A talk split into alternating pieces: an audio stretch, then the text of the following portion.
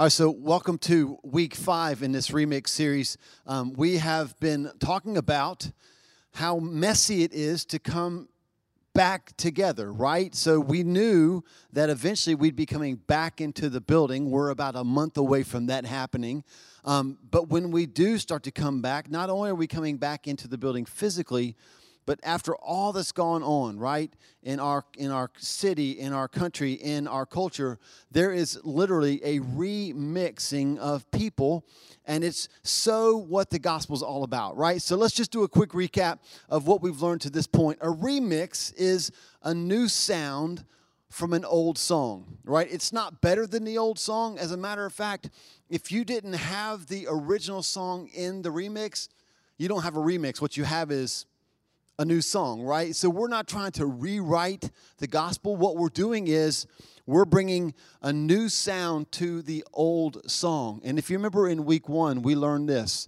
From the very beginning, God's plan was to fill the empty spaces with his glory. Do you remember what he said to Adam and Eve when he created them in the garden before sin ever even had a place in the world?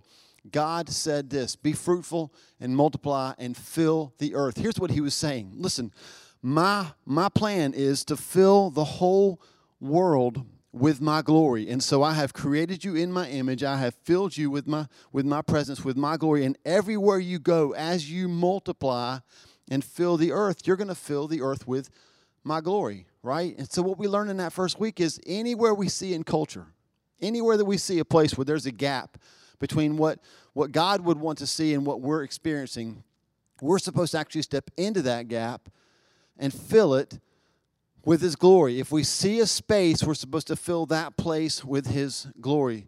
Second week, we talked about the cross, and we talked about how the cross actually crosses out division. We looked at Ephesians chapter 2, verse 14, which says that Jesus demolished the wall that kept the Jews and the Gentiles apart. See, when, when Jesus came to the cross, God's plan was to bring the two together into one. The last two weeks, what we've been talking about, we've been talking about creeds.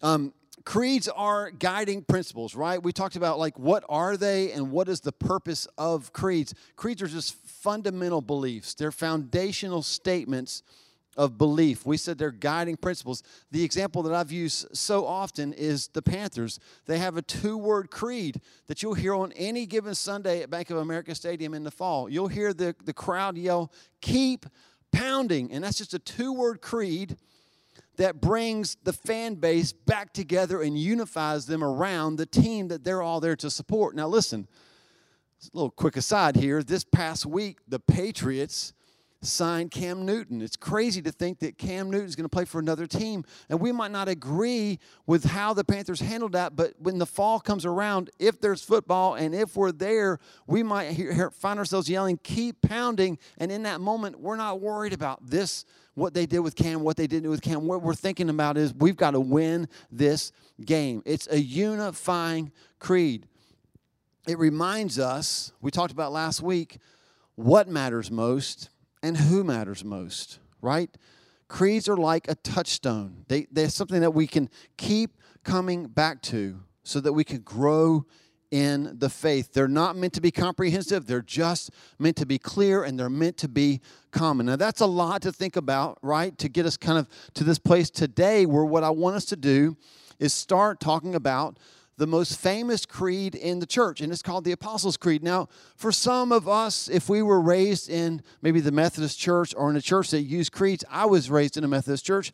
I knew the Apostles' Creed because we said it, it felt like every single week. For some of you, you're like, the Apostles, what? You've never even heard of the Apostles' Creed. It's 105 words that summarizes everything in the Christian faith. And this morning, what I want us to see is that this creed has helped followers for years stay together in what they believed. And I believe that they can help us as well. So here's what's going to happen we're going to just walk through the creed. I'm going to tell you what it is, all 105 words, and we're just going to learn a little history about the creed, and then we're going to talk about a few of the phrases this week, and then next week we'll talk about the rest of them. Let me remind you before we jump in creeds are not meant to be overwhelming. They're not meant to make you feel like you don't know what you're doing. Like they're so, they were written for common people like me and like you, right? So that we could know what we believe, even if we couldn't understand everything that the theologians were talking about. These are theology, these are doctrine. This is doctrine. And when we learn these 105 words, you're going to know everything that Christians need to know about the gospel. So don't be intimidated. Let's jump in and learn a little bit of Apostles' Creed 101. First, it wasn't written by the apostles. The apostles, um, people actually believed for a long time that the apostles, there were 12 of them, and there's 12 sections in the Apostles' Creed. And for a long time, people thought that one apostle wrote each of those sections. And then years later, they, they've studied, they've realized that that wasn't actually what happened, but it was still called the Apostles' Creed because this creed summarizes in a really concise fashion everything that the apostles wrote about, everything that the apostles, the apostles taught about. And so that's why it's called the Apostles' Creed. It was seen as a defense of the gospel of Jesus Christ. So when you learned this, you were learning how to defend the gospel. And when we take these words to heart, when we learn these words now, we are defending the gospel. 105 words, here they are. I believe in God the Father Almighty, maker of heaven and earth, and in Jesus Christ, his only Son, our Lord, who was conceived by the Holy Spirit, born of the Virgin Mary, suffered under Pontius Pilate, was crucified, dead, and buried on the third day, he rose again, and he ascended into heaven, and he sits at the right hand of God the Father Almighty. From thence he shall come to judge the quick and the dead. I believe in the Holy Spirit, the Holy Catholic Church, the communion of saints, the forgiveness of sins, the resurrection of the body, and the life everlasting. Amen. That's the Apostles' Creed, all 105 words of it. The first time it's ever really mentioned in, in history and in ancient literature was in a letter that was written to the Pope in 390 AD. And the creed, the Apostles' Creed, is believed to be a statement against heresy, a heresy that was known as Gnosticism, right? So here's some facts about Gnosticism. Gnostics saw the world as as separate. So they saw it as there's good and there's bad. There's spirit, which is good, and there's matter like the dirt, the trees, the flowers, your body, my body, and they saw that as bad. They saw that there's Christ, which was the, the divine spark from God, and then there was Jesus, which was the bad human body that that spark was in they believed that there was a father God who was like the New Testament God, but they couldn't conceive of any way that a good God could have created such evil matter like our world and our bodies. And so they believed that in the Old Testament, they, they called him a demiurge, like a, a smaller God that was evil, and he created the world. Right? They, they, what they did was they took the world and they split everything up. And that's so much like what we see today, right? We're being split apart. And so, what I want you to remember is this the gospel brings things together, heresy splits things apart, right? So, the word became flesh, God became man. Two, Jews, Gentiles become one. This is what the gospel does, but Gnostics believe that everything should be separated good versus bad, spirit versus matter. The gospel, the Gnostics believe this that God didn't create the world because a holy God would never create something that they considered evil. Gnostics taught that Christ only appeared to become a man, but he didn't really, and he didn't really suffer and he didn't die. They didn't believe that he really resurrected. As a matter of fact, this is a little bit weird, but when you study Gnosticism, they believed that Christ the divinity was in Jesus, the body, and then on the way to the cross, Christ jumped out of Jesus because God would never go to the cross. And so Jesus went to the cross, didn't really die, and then he didn't really rise again. And Christ was in heaven when all that was happening to Jesus. And it's just like, what? I mean, do you find yourself scratching your head going, like, who came up with this stuff? And it's because much of the wording in the creed, what you're going to see is as we go through this, much of the wording in the creed was actually used to specifically address those errors. Here's your big idea the Apostles' Creed helps ground us in truth and guard us from error. You see that? It's going to help ground us in truth and it's going to help to guard us from error. They would repeat what they knew to be true, and repeating that truth helped them to recognize error. And that's what we're going to learn today. The next two Sundays, we're going to take a look at each of these sections. This morning, I want us to talk about the first two big sections one section that talks about God the Father, and one that talks about Jesus. So let's just walk through this quickly. Here's the first section of the Creed. I believe in God the Father Almighty, maker of heaven and earth. When I say that the Father is also the maker, then I allow every view of creation to call me into an intimate relationship with the Creator. Now, listen again Gnosticism. Gnostics did not believe that God the Father created anything. And so when the early church starts off this creed with, time out, Gnostics, I believe in God the Father, maker of heaven and earth. What they're saying is, I serve a Father who was willing, not just, he didn't create a mess, he created perfection. And we jacked that up. And I still believe in a good father and I still believe in a good maker of heaven and earth. Romans 1:20 says that creation testifies of the creator that every time you and I step outside the door and we look up into the sky, the sky is screaming about a maker, a God who is a maker and a God who wants to be a father to us. I believe in God the Father Almighty, maker of heaven and earth, and in Jesus Christ, his only Son, our Lord. We affirm that Jesus is the Messiah. He wasn't just a human body. He was the Messiah. He is the Messiah. John 3:16 is he is the son sent for the children who went astray. Our Father sent his son for us. We acknowledge that. We affirm that in the creed. We believe in Jesus Christ, his only son, our Lord. Next section. This is all describing Jesus, right? Like it's one thing to say, yeah, I believe in this guy named Jesus. I've heard that name before, but the creed starts to lay out facts about Jesus that are so important to the faith, y'all. So I don't just believe in Jesus Christ, the only Son. I believe he was conceived by the Holy Spirit. He was born of the Virgin Mary. Listen, Gnostics could not understand how a holy God would become part of such a corrupt world. And so they had to come up with a doctrine that made it less messy. And can I just give you the best news of all? We serve a God who is not afraid of our mess. He, he could have created the world perfectly, watched us jack it all up, and he could have just stepped back and washed his hands of it all and said, Well, I tried, but y'all messed it up, so good luck.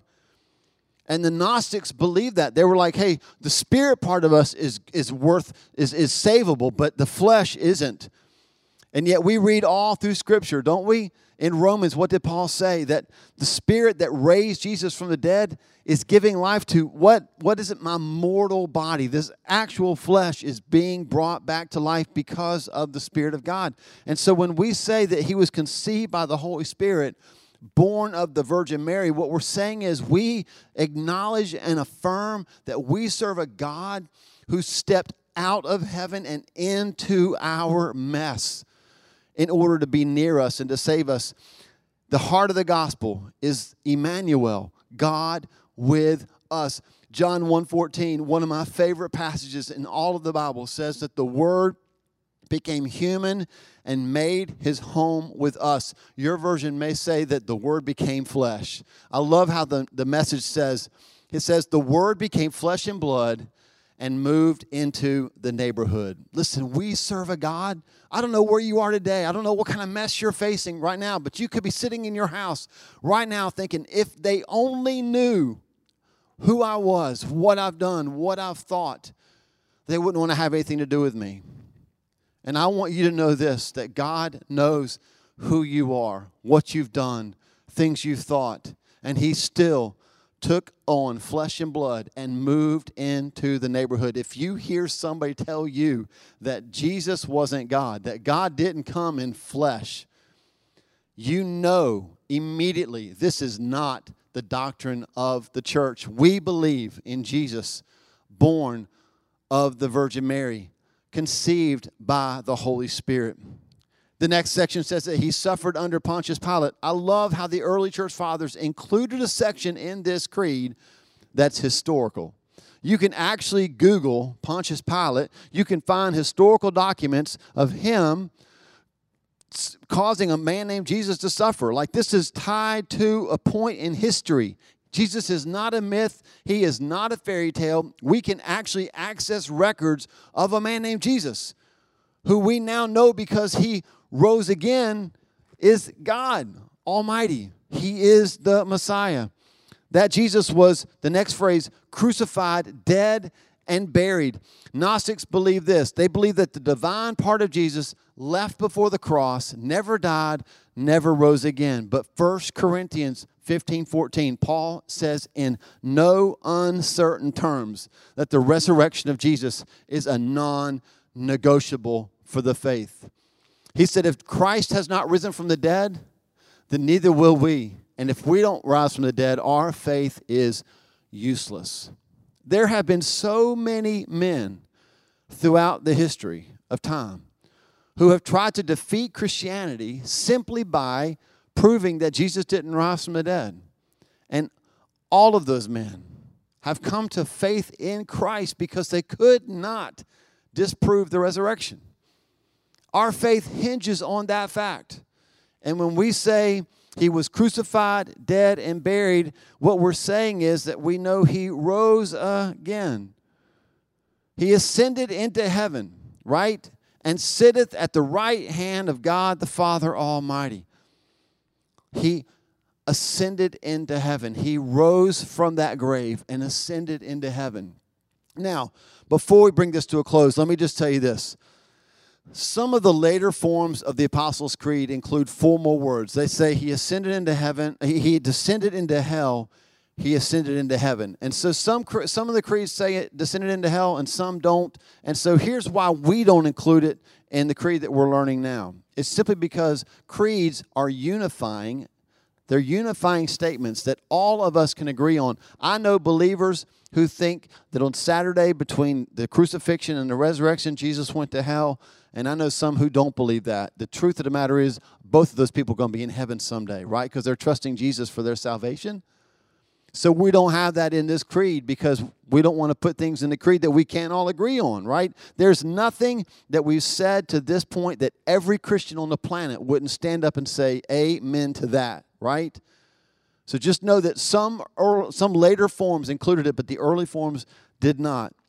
Not everyone will agree, but we can all agree on everything that we've said to this point. What I want you to know is that today, because he ascended into heaven and sits at the right hand of God the Father Almighty, right now, right now, Jesus is at the right hand of God, and the Bible says that he makes intercession for you and for me. Just think about that. Think about the people that you call when you have a problem. The people that you text and say, "How did you shoot a quick shoot a quick prayer for me?" And and and you're calling people, which is good. But as we pray down here at the right hand of God, Jesus is interceding for you right now. He's interceding for that problem that you can't quite overcome.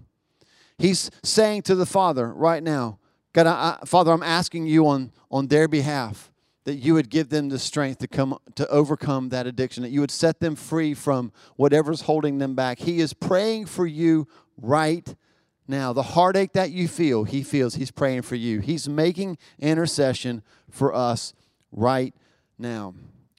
And then the last phrase that we're going to talk about today says this and from thence he shall come to judge the quick and the dead. Listen y'all Jesus may be seated, but he's not going to stay seated. And I want to end this morning calling your attention to that. Jesus is coming again, and he will come this time not as a baby in a manger, but he will come riding on a stallion. He will have the name King of Kings and Lord of Lords on his side. He will come as the victorious judge, and he will make one judgment of all of us. What have we done in regards to who he says he is? See, he ascended into heaven and he sits at the right hand of God the Father Almighty, but he's not going to stay there. Someday, he's going to come back from that place to judge the living and to judge the dead. And I want to end this morning's message by calling you clearly to make a decision about how what you believe will affect how you live. See, we can't just, and I was guilty of this. When I was a little boy going to Methodist church, I memorized the creed because you had to memorize the creed to be become a member of the church. You, you memorized it because you said it all the time. It's why so many years later, I can still remember that creed, right? Because we said it all the time. But I was guilty of just memorizing words, y'all. But when you really stop and think about this, believing these things changes the way we live. I believe in God the Father, maker of heaven and earth. If I believe that God made everything, then you know what that means? It means that I'm going to honor him in the way that he made me. I'm going to honor him as part of his creation. If I really believe that Jesus is interceding for me right now, if he sits at the right hand of God the Father Almighty and he's making intercession for me, then I'm going to live in a way that believes that Jesus' prayers are actually making a difference. Y'all, it's hard to believe that Jesus is sitting at the right hand of God, making intercession for me, and still live in fear and panic. What we believe affects how we live. And then finally, if we believe that He's coming again, then we're going to live with the urgency of eternity. We're going to have conversations about eternity. We're going to live our lives in light of the fact that He's going to return.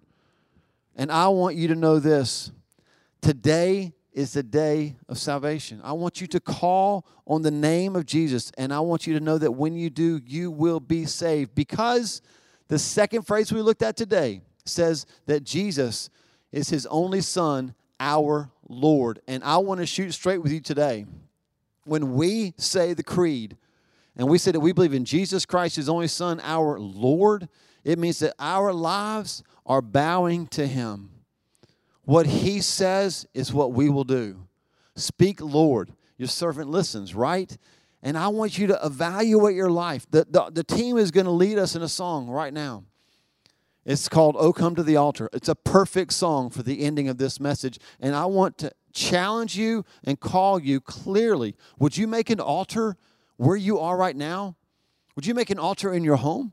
Maybe, maybe this is when you get on your knees, right? Would you make a place where you can confess to God? I don't want to just say that I believe these things, but I want believing them to change how I live. I want this creed to ground me in truth and guard me from error. And I don't want to say it and then not live it. If you've never given your life to Jesus, today is the day to do that. If you have affirmed belief in Jesus, and today just hearing us teach these first few parts of the Apostles' Creed has challenged you wait a second, I'm not living a life that matches what I'm saying I believe, then this is the time for you to repent and ask God to forgive you. And he said in 1 John 1 9 that when we, when we do that, he is faithful and he is just to forgive us of all of our sins and cleanse us from all of our unrighteousness. I want you to find a place. I want you to do that now as the band comes and leads us.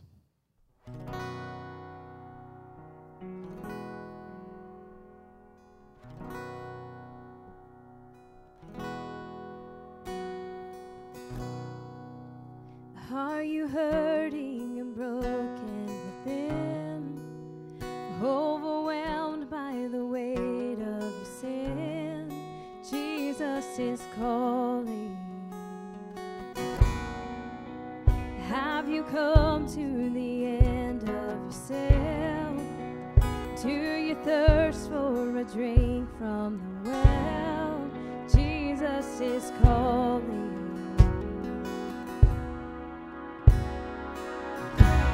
Oh, come to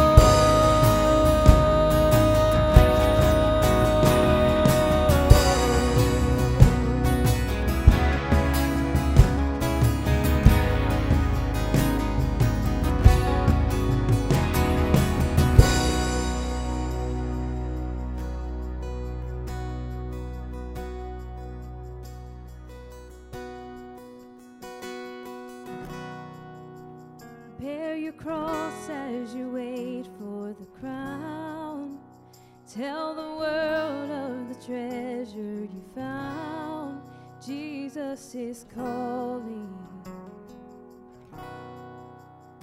So, God, I thank you for those that have been praying as the band has sung and led us, God. And here we are at the altar with you.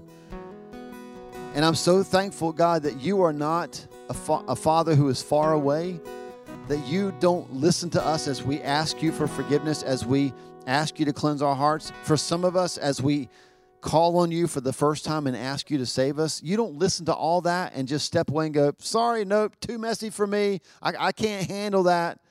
You proved in Christ when you sent your son that you were willing to step into our mess so that you could save us from it. And I thank you, God, right now, all across the county, in states across our country, people are calling on you to save them, and you are doing it. And we thank you for it. In your name, Jesus. Amen.